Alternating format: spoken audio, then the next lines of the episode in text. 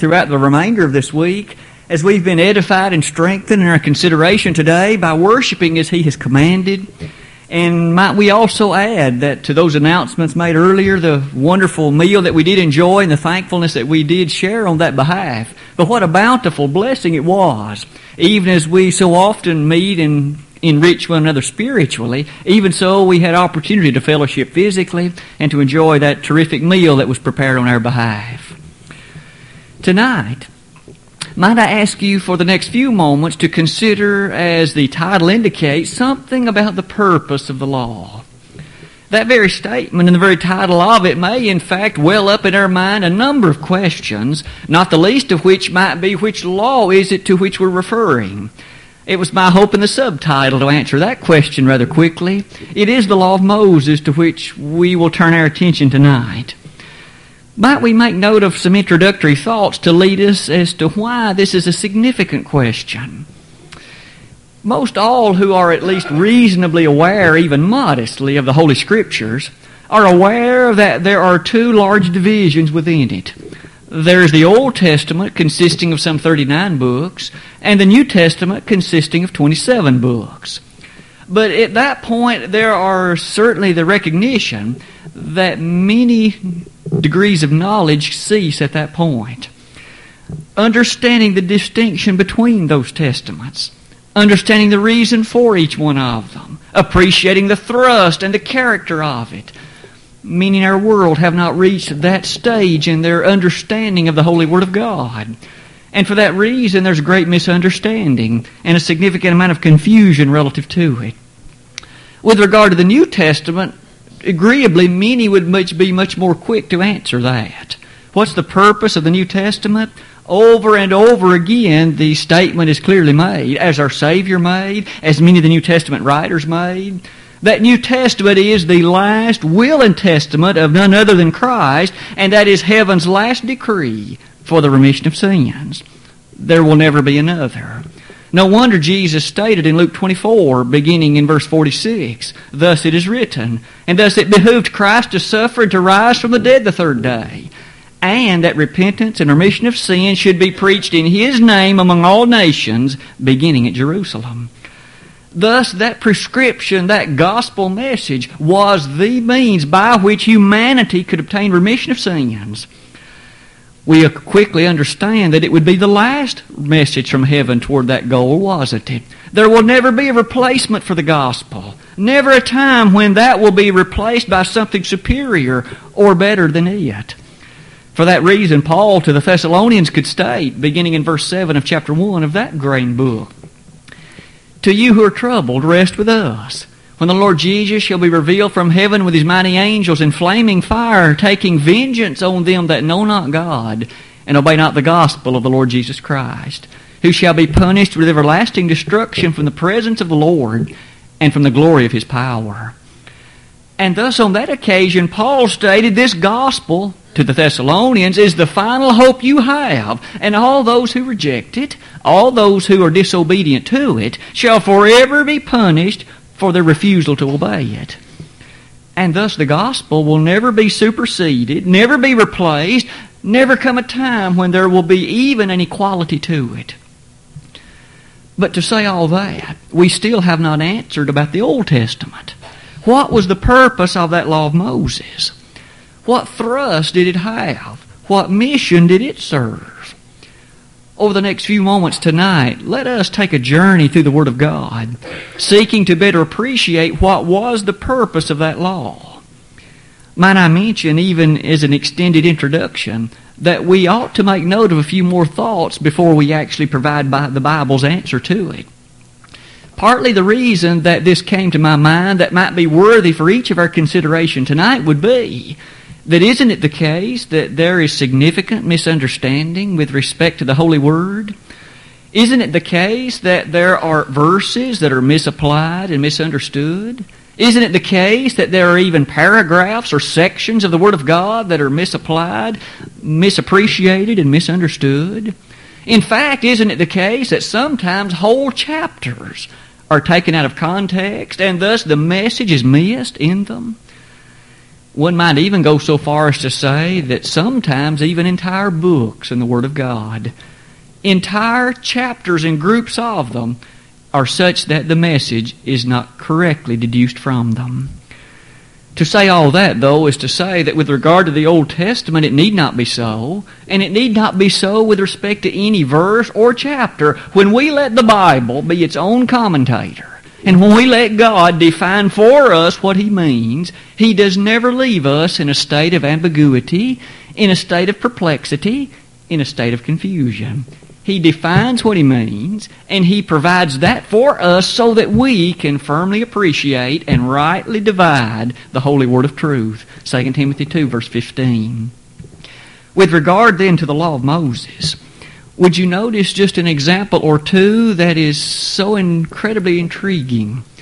For example, if questions were asked of you and me today, or of modern day mankind, what are to be the elements involved in the obedience to God under the present system? In other words, what must one do in order to be saved? What must one do in terms of acts in order to be pleasing and approved in the eyes of the God of heaven? What steps are essential and necessary in order to be sanctified and justified in the eyes of God? If you and I were to walk up to a person on the street and ask that question, it wouldn't be too shocking if they would turn to the book of Ezekiel and read from chapter 37. Now, friend, we must understand something. Though the book of Ezekiel is inspired, and though it has a place in the inspired Word of God, and though it's there for our appreciation and our understanding, can one find the gospel plan of salvation revealed in the book of Ezekiel? Or to, for another example, if we were to inquire, what are those acts in which God desires mankind to worship Him today? In other words, what things may we freely do and yet understand that they would be pleasing and acceptable in His sight? You and I might well appreciate that upon asking that question, a good friend of ours, a neighbor, might well turn to the 150th Psalm and read out of that grand and noble book. And we in no way are intending to discredit the book of Psalms. It is inspired and it is there for our appreciation and understanding. But can, can one find the acts of acceptable worship in the book of Psalms. Before we proceed further, you could add many other examples to those questions.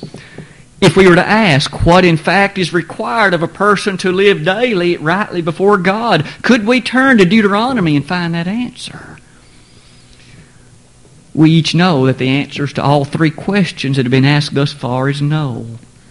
Ezekiel did not reveal the plan of salvation in his day.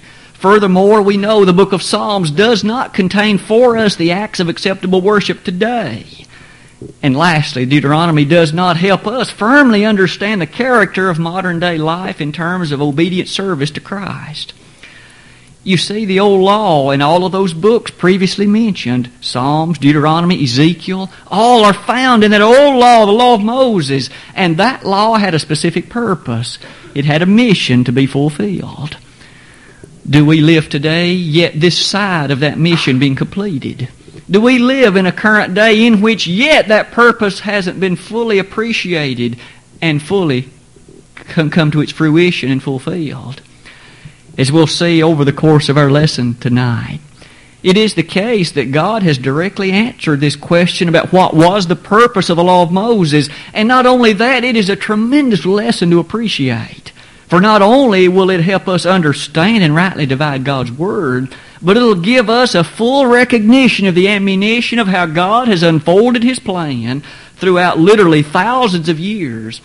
And even now, you and I live in the grandest age of all, the one in which the Christian, the gospel age is here. To move a bit further in our discussion then tonight, Consider the following points with me, if you would, as we begin to think about the nature of where these ideas lead us. Please note with me that of the New Testament books, there is one special one, one particular one, that addresses this issue more closely than any other. It is the book of Galatians, found in the heart and core of the New Testament. It is from that book that our text was read a moment ago. If I might, at the outset of this section of the lesson, let us consider somewhat briefly the character of those individuals to whom Paul wrote that book of Galatians. It'll have an interesting role to play in our fuller understanding of that book. The book of Galatians is a six chapter book. It is one of those epistles penned by the Apostle Paul. And interestingly enough, it was written to a group of individuals who knew Paul, but however they suffered from a rather difficult matter of character. When Paul came into the regions of Galatia on the first missionary journey in Acts 13 and 14, he found a group of people ready to accept the gospel. And as he proclaimed and preached the precious truth and unique truth of the gospel, many gladly took it and became members of the Lord's body. However, the people who lived in that part of the world, they were Gauls, at least that was the character of the name given to that category of people. And as such, they tended to be rather fickle in their nature. They tended to be rather weak and gullible. They would gladly reach and grab anything that was preached and taught to them. And so, after Paul had preached and taught to them the truth, it wasn't long after Paul had left that area to preach elsewhere that other teachers came into the area, and these Galatians were happily receptive of their message even though what they taught contradicted what Paul did. You see, they were fickle. They were not loyal and steadfast in that which they previously had received. As Paul thus came back to write this letter to them, this Galatian epistle, he challenged them to appreciate that their fickleness was not good, that there was but one Lord, that namely Jesus Christ, and that gospel that they had received had no equal. Consider some of the texts in this book that paint that picture before us. In Galatians 1, beginning in verse 6, Paul said, I marvel that ye are so soon removed from the gospel that was preached unto you. Paul said, I am amazed. How could you leave this gospel that was preached and the truth thereof to go follow after this other thing, which he would say in verse 8 is not another gospel? For he said, If though we or an angel from heaven should preach any other gospel unto you than that which we've preached unto you, let him be accursed. You see, this message that was now being preached to the Galatians was not another gospel. It was perverted. It was corrupted. Who was it that was corrupting it and what was its character? As we read further in the book, we learn that those teachers who had come into the area of Galatia were Judaizing teachers. That is to say, they were teaching to the Galatians that as Gentiles, you first must become a Jew, subservient to the law of Moses, and then you can become a Christian. But the point was, at least to these Judaizing teachers, you first must serve under the law of Moses. You must give allegiance to it. You must become a Jew. And only then can you be acceptable to God by virtue of the Lord and Savior Jesus Christ. Paul wasn't finished after stating to them in chapter 1 the character of the fact that there is no other gospel, notice chapter 2, verse 16.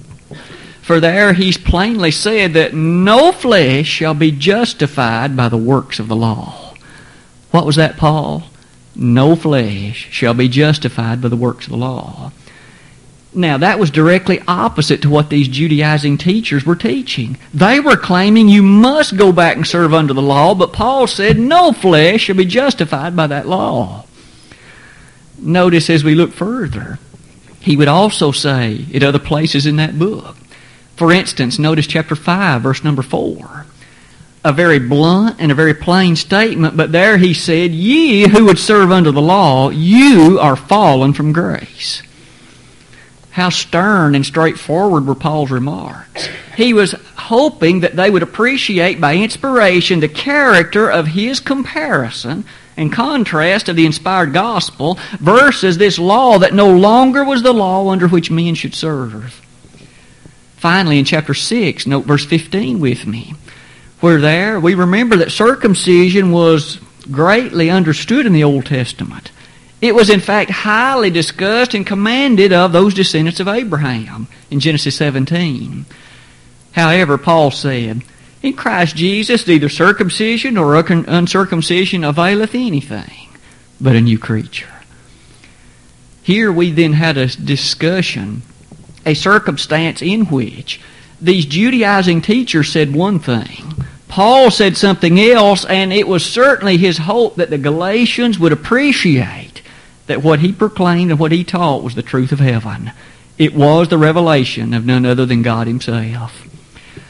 However, all along this while, we should note that we haven't said anything yet about chapter 3. For in Galatians chapter 3, we do find where this very question, this very subject was presented.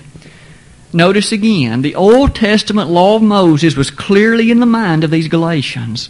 They had grown up serving under it. They had come to understand it. They had, in fact, so much so appreciated the character of the fact that under that law, God had some chosen people. However, under this new law, they were a bit confused. Thus, to them, Paul addressed the question what was the purpose of that law of Moses? What thrust did it have? What was its mission? You and I would do well today, though two thousand years removed from the time of that writing, or at least thereabout. In our day, there are still those confused about the purpose of the law of Moses. There are still those who are uncertain about what purpose it served and whether or not it even fulfilled the purpose that it did have. Tonight, and it'll not take us too long to do that because Paul is brief.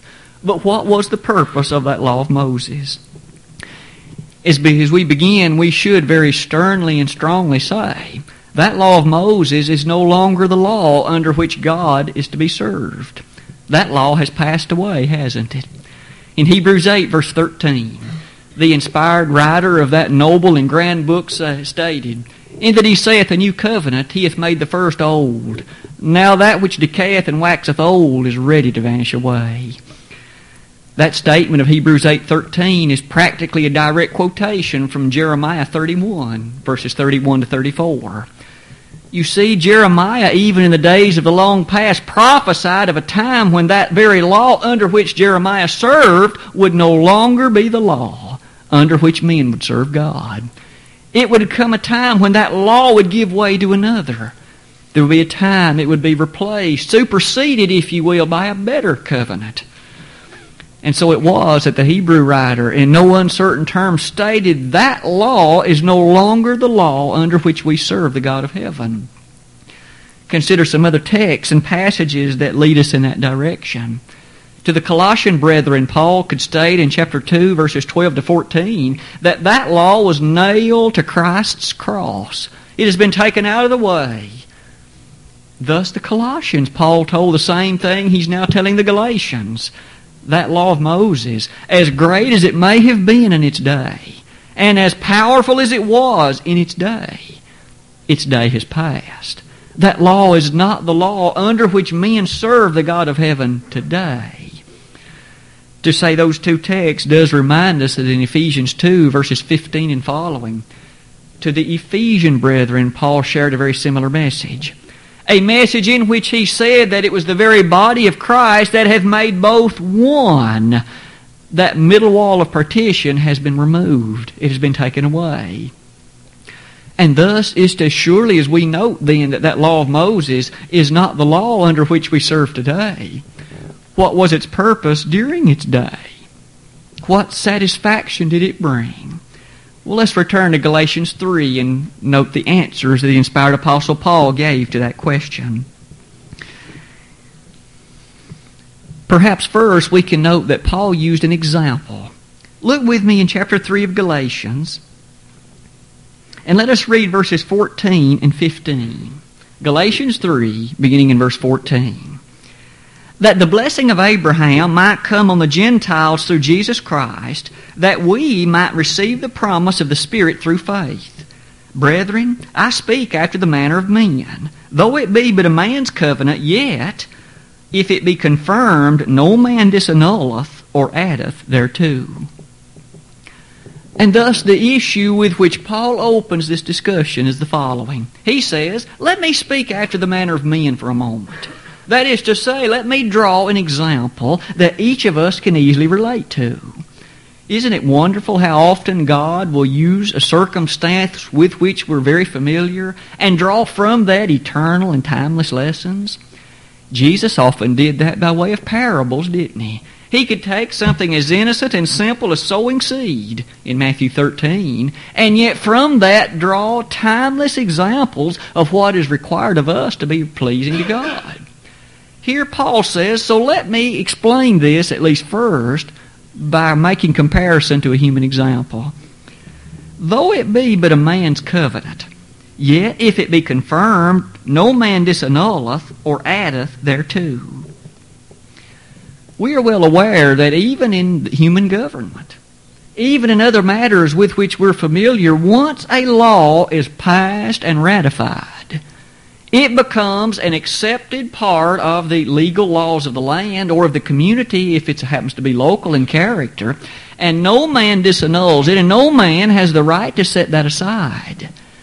It is a recognized part then of the law of that area or land, isn't it?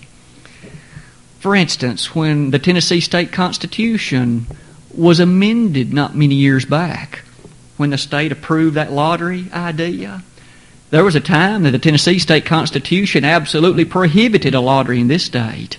But yet, not many years back now, what's it been, four years, five years perhaps, we and you and I had the opportunity to engage in a referendum and a statewide decision was made. The decision was to remove that earlier prohibition and thus allow a lottery in the state of Tennessee.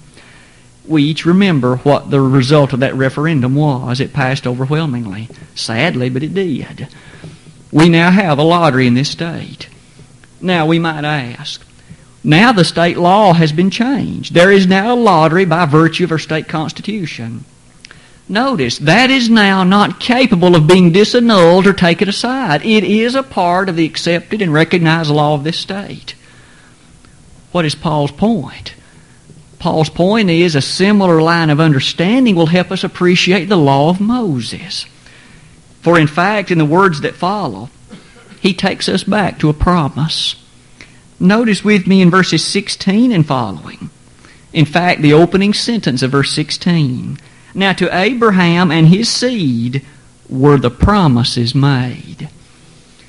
To some, it may seem that Paul has changed discussions. He was talking about this law that no man can disannul once ratified, and now suddenly he's talking about a promise.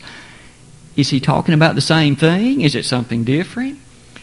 Here's what Paul's referring to.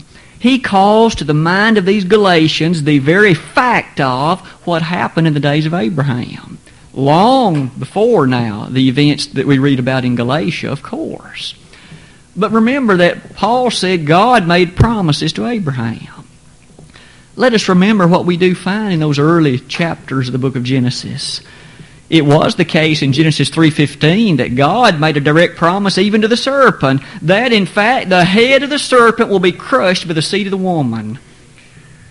However, when we come to the time of Abraham, we know God makes promises to him. Might we list one in particular? Genesis 22, verse 18. It was to him that God expressly said, In thy seed shall all the nations of the earth be blessed, because thou hast obeyed my voice.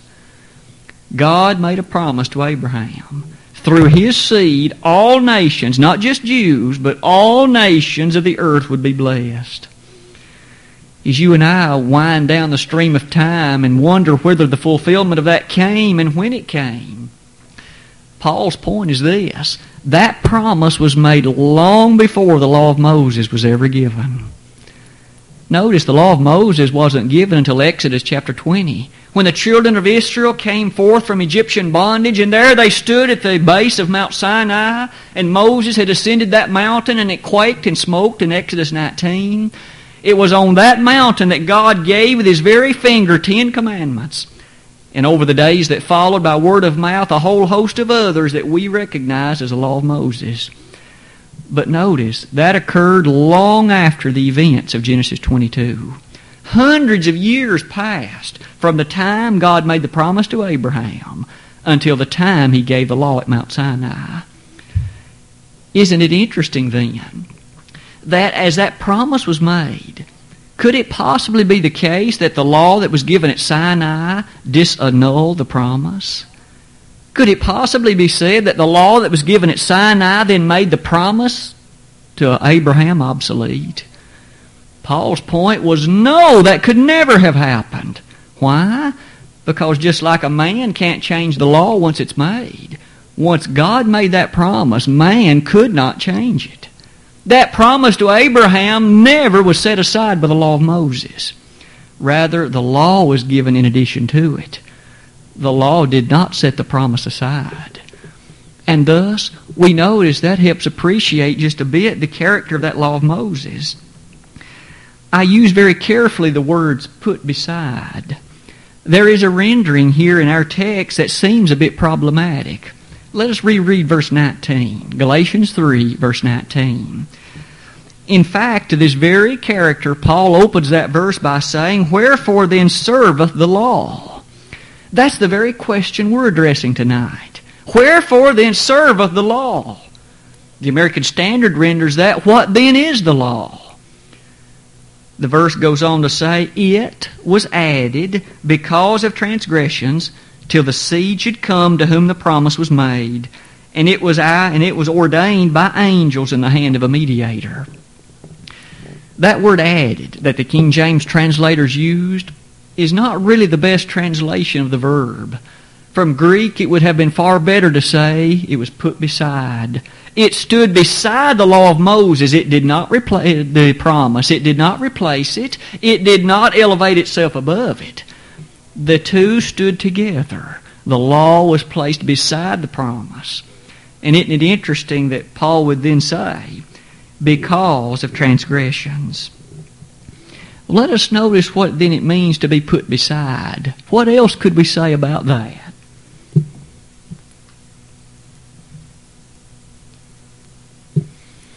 He informs us in verse 19. It was added because of transgressions. What kind of transgressions was under study, under discussion? We realize that that Old Testament law, that law of Moses, was such that it aided in the identification of sin. We know that because Paul would say in Romans 7, verse 7, I learned what covetous meant when God said, Thou shalt not covet in the tenth of the Ten Commandments. He said, I did not know what that meant until God commanded that thou shalt not covet. And thus that law of Moses was given to check sin, to identify so that men, at least those who were interested in serving God, could do so by eliminating, or at least as much as possible, the nature of those things that did not please Him. But that very nature of checking sin or identifying what sin was under that law, that directly means that something else could be said. That Old Testament law of Moses demonstrated the nature, the magnitude of sin. We notice that up until the time of the promise, up until the time the law of Moses was given, what kind of identification did we find anywhere in the Bible that said, Thou shalt not? And in other places, Thou shalt. It was few and far between, wasn't it? But under the law of Moses, we learned that God is a God of law. We learned that He was one who respected His will and no other. We learned that in the character of what He required regarding transgression, that there was a great magnitude to sin. Sin was not to be taken lightly. Perhaps if the Jews were to learn no other lesson, it was to be that one. Think about how often they had to go to that tabernacle and offer sacrifices for something that they had done or something they had not done. In fact, you might notice as you read the book of Leviticus how these various sins, for a trespass offering, there were certain things that had to be done. For a sin offering, there were certain things that had to be done. For a peace offering, there were certain things that had to be done. And on top of all that, there were weekly offerings and daily offerings and those offerings that occurred monthly. The people certainly were to come to realize that sin is so terrible, it is so grand and great, that it requires this constant sacrificing just to try and deal with it, just so that we can be pleasing unto God. It would appear that in many instances they did learn that lesson, but it seems their memories were too short they would soon lapse back into failure to, to obey God. But notice what else we can say from this very text. What else did they learn by the character of transgression? they learned that nothing that they could do, nothing innately in themselves could permit the forgiveness of sin. There was no way that a Jew could ever be convinced that he could forgive his own sin. Why? Because all these sacrifices had to be made. On the Day of Atonement, that high priest was to go once a year into that most holy place and there make an atonement for the sins of the whole congregation. Never could they atone for their own sin. All of that speaks volumes, doesn't it? Did you notice again the promise? He stated again in verse 19, it was added, it stood beside because of transgressions when Paul till the seed should come to whom the promise was made.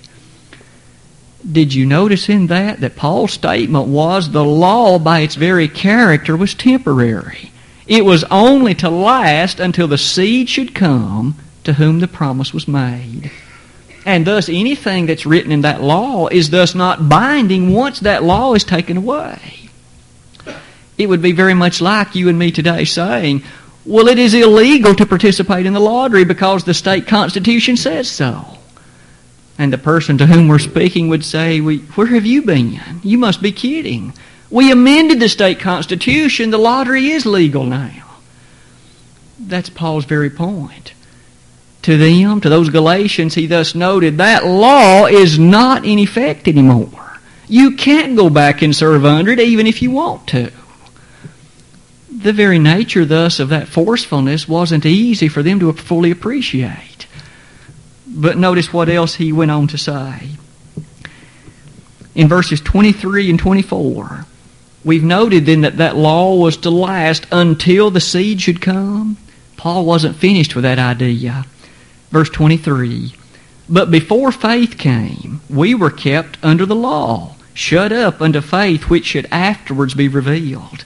Wherefore the law was our schoolmaster to bring us into Christ, that we might be justified by faith. But after that faith has come, we are no longer under a schoolmaster. Oh, how simple. How extremely basic, isn't it? he says we were, before faith came, under a schoolmaster. That schoolmaster was our tutor to bring us to Christ. But once the seed has come, once the faith has been established, we are no longer under the schoolmaster. We're no longer under that tutor. And isn't it amazing in verse 25 that after that faith has come, after that seed has arrived, after the promises have been revealed, he goes on to say we're no longer under that tutor, no longer under that schoolmaster which was the law. The law's principal purpose was to naturally and appropriately lead one to an appreciation of the seed of the Christ when he came. And inasmuch as the prophecies contained within it would not only make that possible, but make it overwhelmingly abundant. It's no wonder then that when Matthew and the other New Testament preachers of the first century proclaimed the truth, they would often quote that Old Testament. And in so doing, they would illustrate that Jesus was its fulfillment in every respect. And Jesus himself said that too, did he not, in Luke 24, verse 44? When he said that all that is written in the law of Moses and in the Psalms and in the prophets concerning me hath been fulfilled. Luke 24, verse 44. And thus, you and I today, as we appreciate that we do not serve beneath that law, we cannot go to Ezekiel to find out the plan of salvation today. We can't turn to the psalmist and there learn what are the acceptable elements of worship. Neither can we turn to the book of Deuteronomy in hopes of learning what daily must be done in service to God. But we can turn to the book of Acts to learn what one must do to be a Christian. For the Acts is under the New Testament era, the dispensation of the fullness of time. And in terms of learning how one must worship, I can, and you and I can turn to the book of 1 Timothy and read chapter 2 of that book and learn the character of what God demands in worshipful service in this present age and time. And in terms of learning about God's law of divorce and remarriage, it is not to Deuteronomy that we turn, it is to the book of Matthew that New Testament prescription that lays before us the beauty and power of God's last declaration of faith for the human family. That last declaration is, of course, the gospel of Jesus Christ. Didn't the law of Moses do so beautifully in fulfilling its purpose? It did it well. It wasn't God's fault that humanity did not read it and study it and appreciate and understand it. In light of that comment, could we not then conclude or summarize our lesson for, for this evening? That law of Moses, of course, was a powerful thing. It was the law under which they served in that day and time, but it was temporary. It was only to last until the seed should come. And later in Galatians 3, Paul will expressly say that the seed is Christ. And thus, once Christ came, and once he put in place the gospel, that old law was no more. It was nailed to the cross, taken out of the way. And indeed, in a sense that it vanished and decayed away, its glory had faded. And now men were to serve under the gospel ministration. That law of Moses is thus no longer authoritative for you and me. Many times the New Testament makes that point. Recall on the Mount of Transfiguration, in fact, when there appearing with Jesus was none other than Moses and Elijah. Moses, the figurehead of the law of Moses, and yet God said, This, speaking of Jesus, is my beloved Son, in whom I am well pleased. Hear ye him. God didn't say, Hear Moses. He didn't say, Hear Elijah. The day for hearing them is no more. Now it's time to hear Christ. And in Hebrews 1, verse number 1, do we not there read, But the powerful character and statement that God, who at sundry times and in divers manners spake in time past unto the fathers by the prophets, hath in these last days spoken unto us by his Son. You and I do great insult to the God of heaven if we then try to serve beneath that old law. That old law can't be served beneath anymore. It's been taken out of the way. Oh, that men everywhere would appreciate the nature of the purpose of that old law and understand that it served its purpose well, but now it has been done away, fulfilled entirely, Matthew 5, 17 and 18. Today, then, as we seek for the gospel plan of salvation and learn how one must worship, we turn to the New Testament books. This very night, are you a Christian serving beneath the New Testament gospel of Jesus Christ? If you are, then you know the joy and all the spiritual blessings that you do have in light of that fact. Ephesians 1, verse 3. But if you've never become a Christian, please think seriously about your state even this very night. Jesus shed precious blood at Calvary for you. He, in fact, demands you believe upon Him. You must repent of your sins. You must confess His matchless name as the only begotten Son of God. And you must be immersed, baptized in water for the remission of sins. If we could assist you in doing that tonight, we've had the privilege over recent weeks of witnessing that, and it never ceases to be utterly remarkable. God can change lives indeed. We could help you do that tonight.